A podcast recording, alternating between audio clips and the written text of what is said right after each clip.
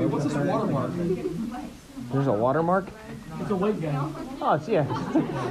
Two gray guys. It's a mix Oh, between white now. and black. Okay. Really, at first I couldn't. Go sit down. Go sit down. Everybody's got one.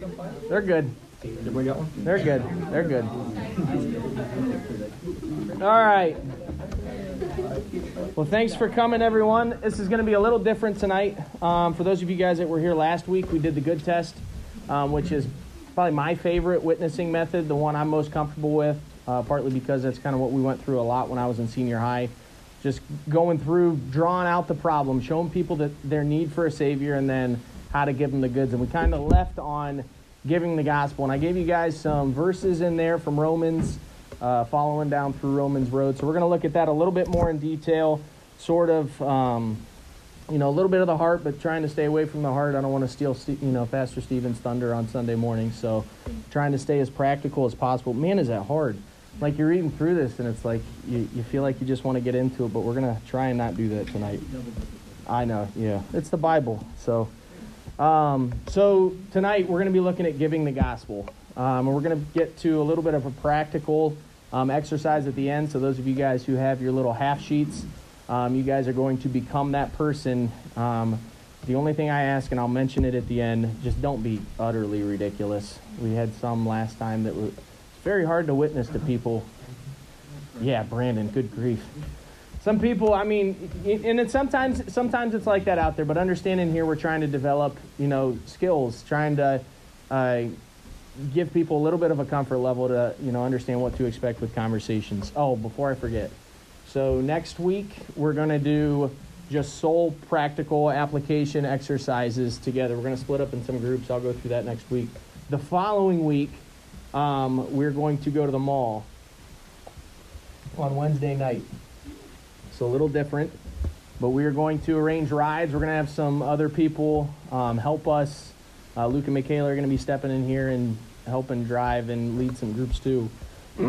so we'll, more to come with that. My ask with that is that you guys just communicate that to your parents. The timing is going to be the same. Uh, we're going to meet here at 6:30. Uh, try and be out of here around 6:40, 6:45. So if you're bringing anybody, if they're you know if they're driving themselves two weeks from today, make sure they know be here on time. Because if they get here at like 6:45 or 6:50 and we're already gone, I mean they could meet us at the mall, but it it's just awkward, you know. So make sure you guys pin that down, and then we'll be back. Hope shooting to be back probably by eight, eight ten. Um, but it'll give us a great opportunity to go out and really put a lot of these things to practice. So uh, just don't forget that. Like I said, mention it to your parents so that they have, you know, that Wednesday doesn't come. They come back here like for an emergency, and they're like, "Wait a second, where's the entire senior high?" So, anything else to add with that? Not Just- really. yeah, just make sure that you communicate it. I know some of you guys um, do a better job than others communicating with your parents. This is a big one. Yeah. So make sure that you do that. If there any issues with that, um, just let us know. Um, and some of you, you know, we can we can figure it all out. But we want to meet here first. And, and if your your parent permits you to drive, and if you want to ride with somebody else, that's completely fine with us. Just make sure that you clear with both sets of parents, so that way there's no issues whatsoever. Um, and we're all on the same page. Yep. Yeah, we're putting the trust in your hands, but we will have rides available, multiple vehicles. If you just want to show up and ride with people, that's fine too. So. Huh? Oh gosh. I really wanted to step out and get something. No, we're going two weeks from today. We're going witnessing at the mall on Wednesday night. Andy's thrilled. All right. So, like I said, tonight giving the gospel. Um, anchor verse for this series has been Acts 1 8. Um, it's on your study sheet. But ye shall receive power. After that, the Holy Ghost has come upon you, and ye shall be witnesses unto me both in Jerusalem. And remember, my challenge has been to you where is your Jerusalem? And in all Judea, and in Samaria, and unto the uttermost part of the earth, taking it out. But it can't go out if it, you're not already doing it locally. If you're not already doing it where God has you now, what makes you think you're going to be successful if you if you try and take it out elsewhere? Flip over to Romans chapter 1.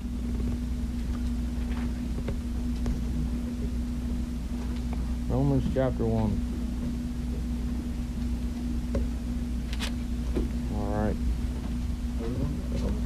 Romans 1. You're in the front row. You really have no excuse. I had some in my. Yeah.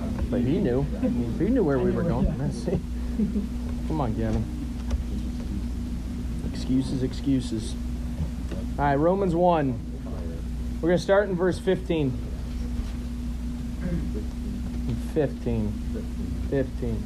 Romans 1 15. So, as much as in me is, I am ready to preach the gospel to you that are at Rome also. For I am not ashamed of the gospel of Christ. Why? For it is the power of God unto salvation to everyone that believeth, to the Jew first, and also to the Greek. See your key point the true power that leads to a person's salvation is found in the gospel of Christ. I think a lot of times we forget that. We forget how powerful the gospel is, how powerful the message of the gospel is, how life changing that is, and really just how powerful those words are, how powerful the Bible is. The Bible says it is the power of God unto salvation to everyone that believeth, to the Jew first and also to the Greek, to everyone. There's power in these words. There's power in Christ's name. There's power in this book. There's power in the gospel. So I want to ask you, I got some blanks. Don't cheat. Don't just start rifling through your Bible. Write down, and it's just going to be for you. What is the gospel?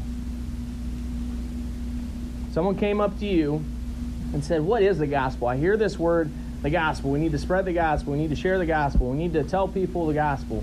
What is the gospel?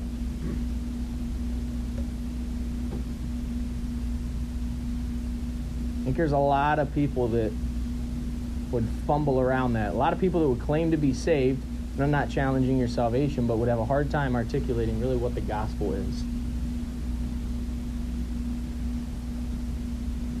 Threw this question out at Bible Club, and there were back at Northwest a couple weeks ago, and it, there were a wild, different amount of perspectives on it. But we throw that term around a lot, the gospel.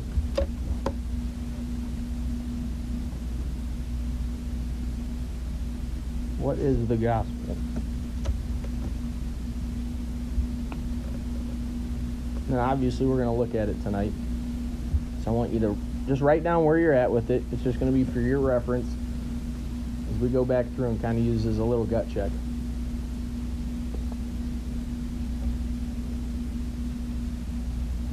when you're done, flip over to 1 Corinthians 15.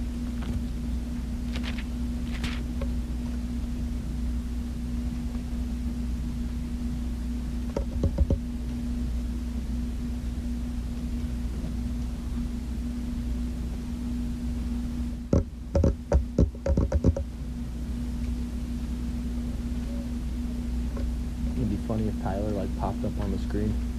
What was that again? yeah.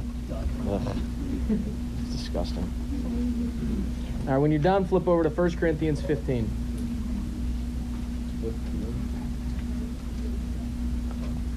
Gosh, it is like 100 degrees in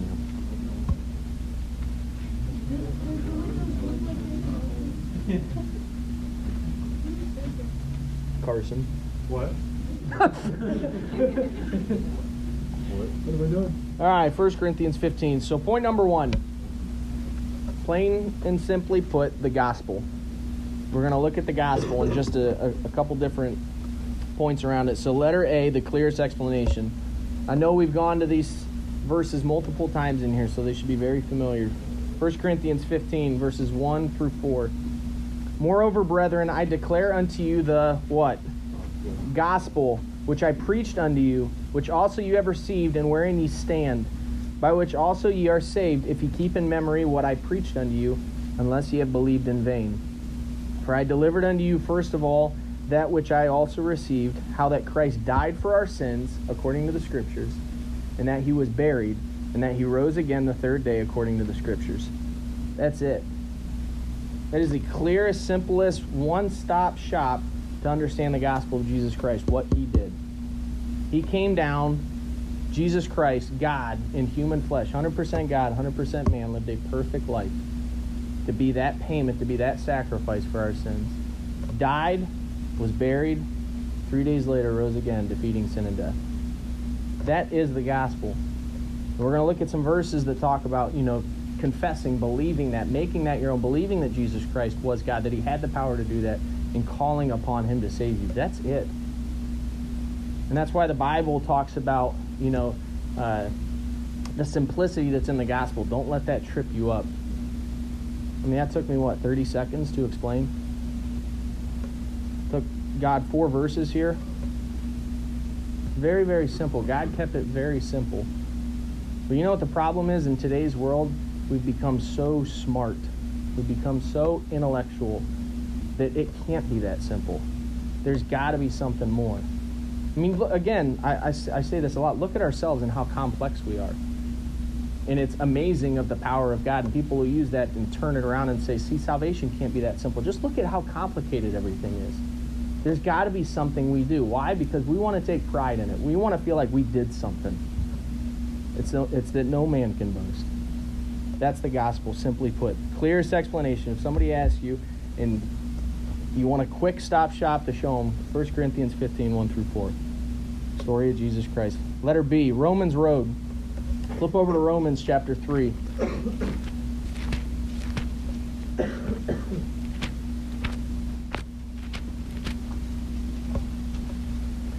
So again, you get to the end of the good test, or you get to the end of a conversation with somebody, and they're talking to you, and they're concerned, and they're like, "What do I do?"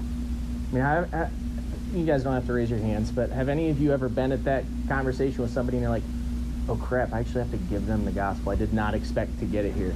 You know, you almost didn't believe the power in what you were sharing, and that their heart was going to be receptive, and then you get there, and you're like, uh, you just you get saved. These are things that you want to have down you want you you ought to be able to rattle these verses off at will. Somebody says, "What do I need? What's my problem?" Well, you know, the wages of sin is death. I always go to that and compare it to a job, or you know, just understand your circumstances, understand the situation that you're in. But you got to have these verses down. In Romans Road, it's probably the most popular one to take somebody and work them through their life and show them their need for a savior. And I typically start at Romans 3:23. I think most do. Can somebody read that? Sammy. Very simply put, all have sinned and come short of the glory of God. And when you're witnessing to somebody, again, put yourself right there with them. You know, I've sinned, you've sinned.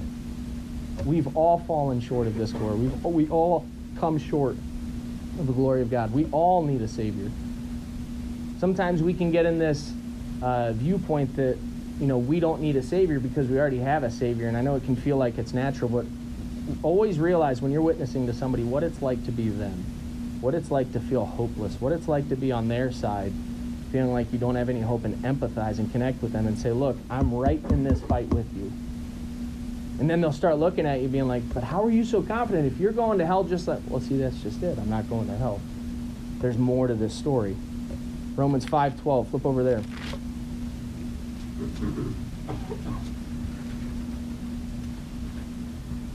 Somebody read verse 12. Same. Wherefore, by one man sin into the world, and death by sin, so death passed upon all men. See, I like going to this next. You're starting to build the case for that, that death. You're starting to explain look, sin has come upon all men. One man's sin, we are born in that image of Adam.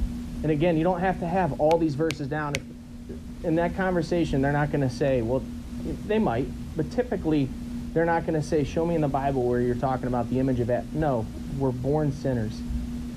We were created perfect back in Adam and Eve. Adam sinned. Now we are born in the image of Adam. God came, sent his sons to restore that image, to bring us a new birth. One man sin entered into the world, and death by sin. Death has come by that sin. And then I roll right into Romans 5 8. You jump up. But here's the contrast. But God commendeth his love toward us and that while we were yet sinners, Christ died for us. While we were yet sinners. Again, God didn't wait for us to clean stuff up. God didn't wait for us to get to a certain point. Witness to countless people that are like, well, I'm just not at that point yet. I'm just not ready for that yet. Well, there's no way that God wants to save me. I just need to do this, this, and this. You go to Romans 5 8 and say, look, it's why we were yet sinners. He did not look at you and say, okay, now, now you're ready for my son. Now you're ready for salvation. You know why? because we'd never be ready. We can't position ourselves in such a way that God would say, okay, now you're righteous enough for my son. On our best day, our works are but filthy rags. Gotta, we gotta view ourselves as that so that we can be compelling when we share the gospel to people, recognizing that we deserve hell just like them. And then, but you're starting to see when you're when you're going through these verses, you're starting to see the gears turn in their minds. But God commendeth His love toward us, and that while we were yet sinners, Christ died for us. You start talking about Jesus. Hey, do you know Jesus? You know that Christ that this is talking about? What do you think about Jesus? Who's Jesus to you? Because that Jesus came and he didn't just live a good life and have good words. He went up and died on the cross, is what the Bible says. Was in, in what historical account says. And he died on the cross for our sins. Flip over to Romans chapter 6, verse 23. And here's one of the biggest division verses, biggest polarity verses. For the wages of sin is death, but the gift of God is eternal life through Jesus Christ our Lord. This is where I say, all right, you have an you have an option. You can go down your way. You can try and live a good life. You can try and do it your own way. But you will always be in your sinful state outside of Jesus Christ. And then I always say wages. You know, when you think of wages, what do you think of? A job. You know, yeah, money, what you earn. Okay, so you go out and say your job is sinning, which unfortunately all of our jobs are, and you work a 40 hour work week, except it's how many hours in a week? 84, 96? I don't know. Doesn't matter. 24 times 7. There you go. Wow, I was way off. Anywho, what the heck was I thinking? I'm usually, I, I'm usually, yeah, whatever. Anywho, that is our occupation, seven days a week, 24 7 and the wages, the earnings that we get for that is death. It's just like going to a job. What we earn from our sin is death. You can go that route, but I, am telling you, the Bible is, is true whether you want to believe it or not. The end of that life is death. But here's the contrast that you can choose that route. But the gift of God is eternal life through Jesus Christ our Lord. Wait, you're telling me that I can I can have eternal life? How is that possible? I'm a sinner. I, and that's where this conversation can go a wild bunch of different ways. I'm a sinner too. But Christ loved us enough. You know John 3.16. You know that Christ loved the world. 2 Peter 3.9. Or is not slack concerning his promise. As some men count slackness, but is long suffering to us, we're not willing that any should perish, but that all should come to repentance. He was he wants all of us to come to repentance and being a father, I'll, I'll start getting personal. I'll be like, it's like my kids. My kid makes a mistake. I don't kick him to the curb and say, see you later, you're out of the family. I don't want to ever be with you again. No, I want them to come and I want them to make it right. That's exactly what God looks at us like we're his children. Even when we're lost, he desires to have us in his family. And he's made a way. You know, this world tries to make you feel if you're involved in sin like there's no way that you either need a, a perfect God or that that perfect God would want to spend any time with you. I got news for you. He does. Engage who you're talking to, the situation that they're in. Make, again, make it personal. God gave us all these pictures in this world the, the family structure that Satan's trying to attack, societal structures, everything to be able to connect and pierce the heart. Again, those are all still invisible things that you look around and you're like, God, we didn't invent these things. They're all from the Bible. Use them to penetrate their heart. But when you get to Romans 6:23, they have a decision to make. Do you want this eternal life? Do you want what Jesus Christ has to offer? Do you believe that? Or do you want to pay your own way? Because you can. You can pay your own way. You can receive those wages. And that wage, those wages are death. And then you'll have people that will say, well, what do I do? How do I get saved? How do I receive that eternal life? And that's where you go over Romans 10, and you got to have these four verses, five verses down.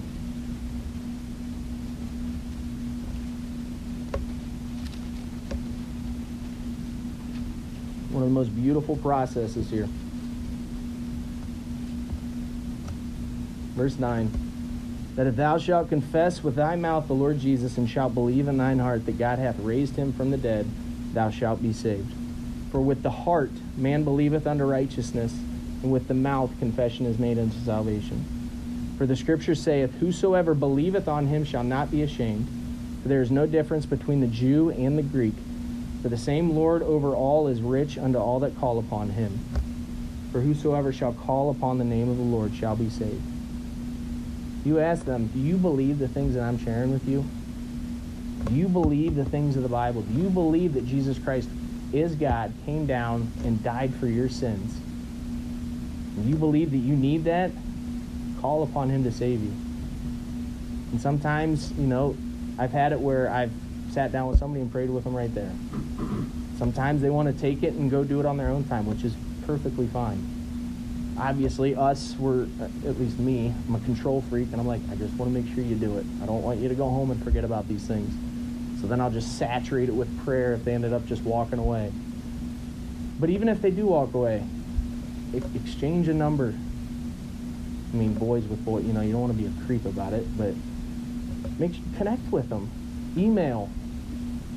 Have a way of following up. You know, there was a student I witnessed to at Northwest uh, back during Canal Days. Um, he prayed to get saved. We sp- split our ways, but we exchanged numbers. I texted him after. Um, his name's Logan. I don't know if you. There's probably a lot of Logans. I don't know. Yeah, I know. I don't know. So still, still doing more digging. Anyways, he replied back to my text, said, "Hey, thank you. I appreciate the prayers. I invited him to church, and I didn't hear anything from him again." I don't know. I'll send him a text later, you know, every now and then, let him know I'm praying for him. But the whole point is there's that open line of communication. It gives me peace knowing that, hey, if he has any questions, if he has something come up, he knows how to get back. He knows how to reach out to me. If he, if he has any any questions, concerns, follow up is huge. Because the second you plant that seed, this world, the snares, every, this devil's going to try and rip it out. Going to try and, if they did get saved, squelch it, burn it out, and say, no, he's not going to be effective for you or, the, or if they walk away and they end up not praying there, he's going to do everything in his power to try and distract them, to keep them from praying to receive Jesus Christ as their Lord and Savior. But that's what's key. Letter C at the end of this, got to bring them to a point of decision. Flip over to John 11.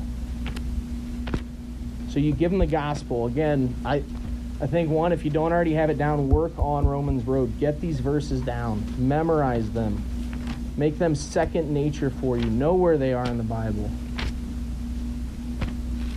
Gosh, where am I going? I was going to Romans 5. I don't know why.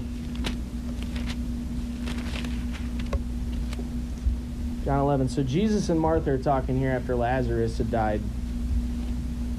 They're going back and forth, but I love the question here. When you go through adult discipleship, it's one of the verses you have to memorize, sets of verses here at our church. But verse 23 says, Jesus saith unto her, Thy brother shall rise again. Martha saith unto him, I know that he shall rise again in resurrection at the last day. Jesus said unto her, I am the resurrection and the life. He that believeth in me, though he were dead, yet shall he live. And whosoever liveth and believeth in me shall never die. Believest thou this? Jesus was always about questions, always about bringing people to a point of decision.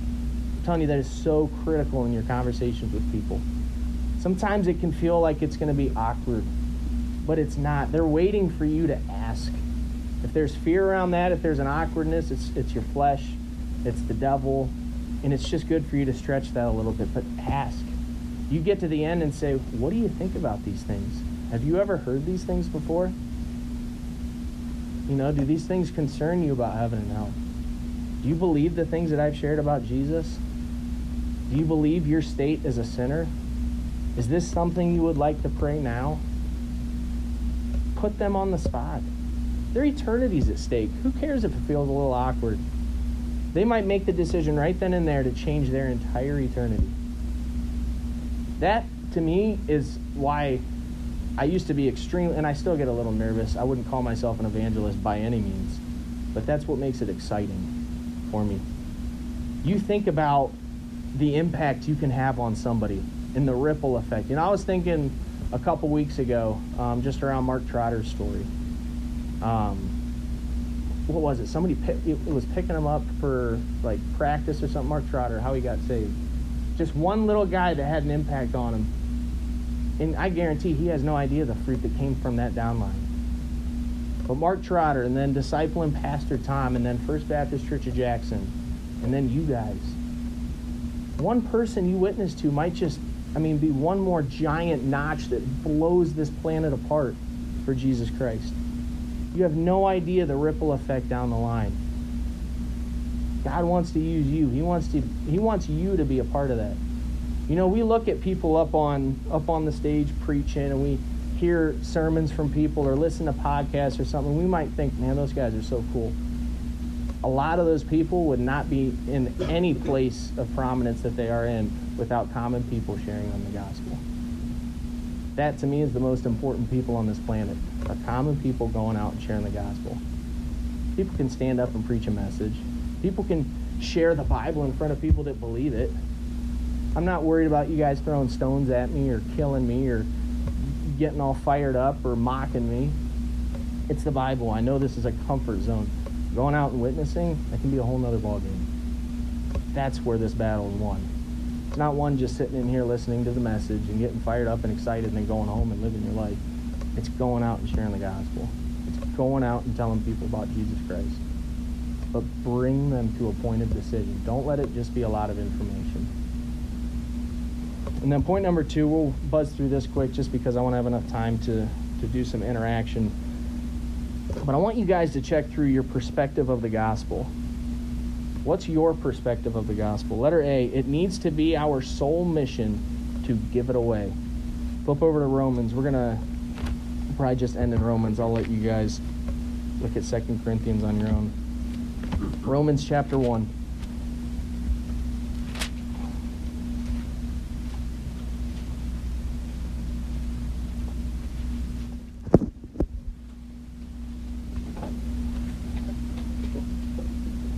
You view the gospel as as something that you are obligated or in debt to share because you are.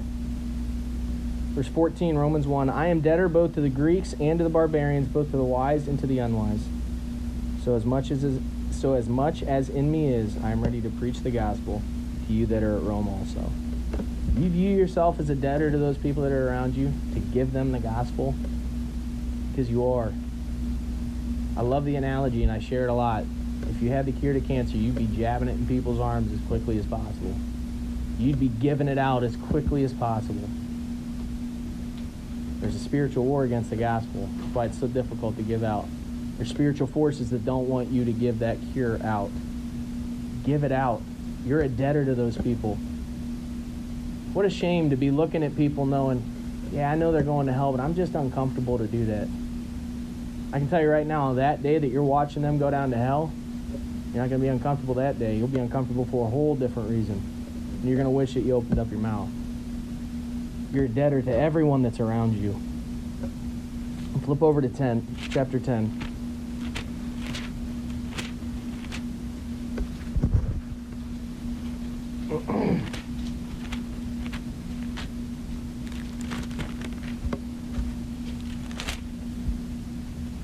Can I have somebody read verses 14 and 15? Carson. How then shall they follow? How then shall they follow in whom they have not believed? And how shall they believe in him of whom they have not heard? And how shall they hear without a preacher? And how shall they preach except they be sent? As it is written, how beautiful are the feet of them that preach the gospel of peace and bring glad tidings of good tidings of good things. I knew I shouldn't have picked Carson to read a verse that has an exclamation mark. How beautiful are the feet of them that preach the gospel of peace and bring glad tidings of good things. No, I was just picking on you, Carson. That exclamation mark creeps up on you, you're like, oh crap, good things. Get right at the end. You guys are critically important in this. How are they going to hear if we're not out sharing it with them? We have a very important role. Give the gospel. You view that as your sole mission on this earth, or is your sole mission to grow up, have a career, have kids, and and do all these things X, Y, and Z, and fill in the blank, and just kind of abide. I'll tell you right now, God doesn't want you to not do those things, but He wants you to do those things while He's the center of them. He wants you to have kids, and you're raising up kids who go out and do the exact same thing. He wants you to have a job that can supply and fund what he's trying to do across the seas, what he's trying to do over in the Philippines. God is all about the multiplication business. Be a part of it. But view it as your sole mission. view it every day when you wake up. Have this on your mind. Who can I give the gospel to today? Set goals. And let her be never forget someone shared it with you, changing your entire eternity. Again, who are you to keep it?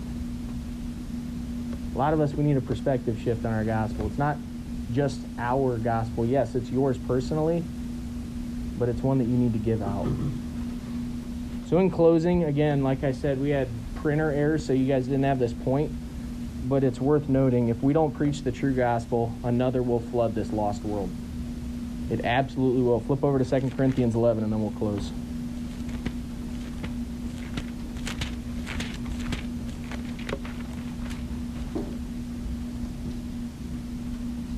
Trust me, Satan doesn't waste opportunities, and unfortunately, he outworks the majority of Christians nowadays. Don't let him outwork you. 2 Corinthians 11:3. I mentioned this earlier, but I fear lest by any means as the serpent beguiled Eve through his subtlety, tricked her, so your mind should be corrupted from the simplicity that is in Christ. For if he that cometh preacheth, preacheth another Jesus whom we have not preached, or if ye receive another spirit which ye have not received, or another gospel which ye have not accepted, you might well bear well you might well bear with him. You see, there's gonna come people that preach another Jesus, another gospel. And I, I like how the Bible says another Jesus because it's got Jesus' name on it. It's got the gospel's name on it. It's got church on it. It's got God on it, but it's not the gospel. You guys have the gospel. You guys have been given much. Get this out because if you don't, Satan is going to fill it with false gospels, false Bibles, and false Jesuses that are very close to the truth, but they're sending people to hell every single day. All right, let's pray.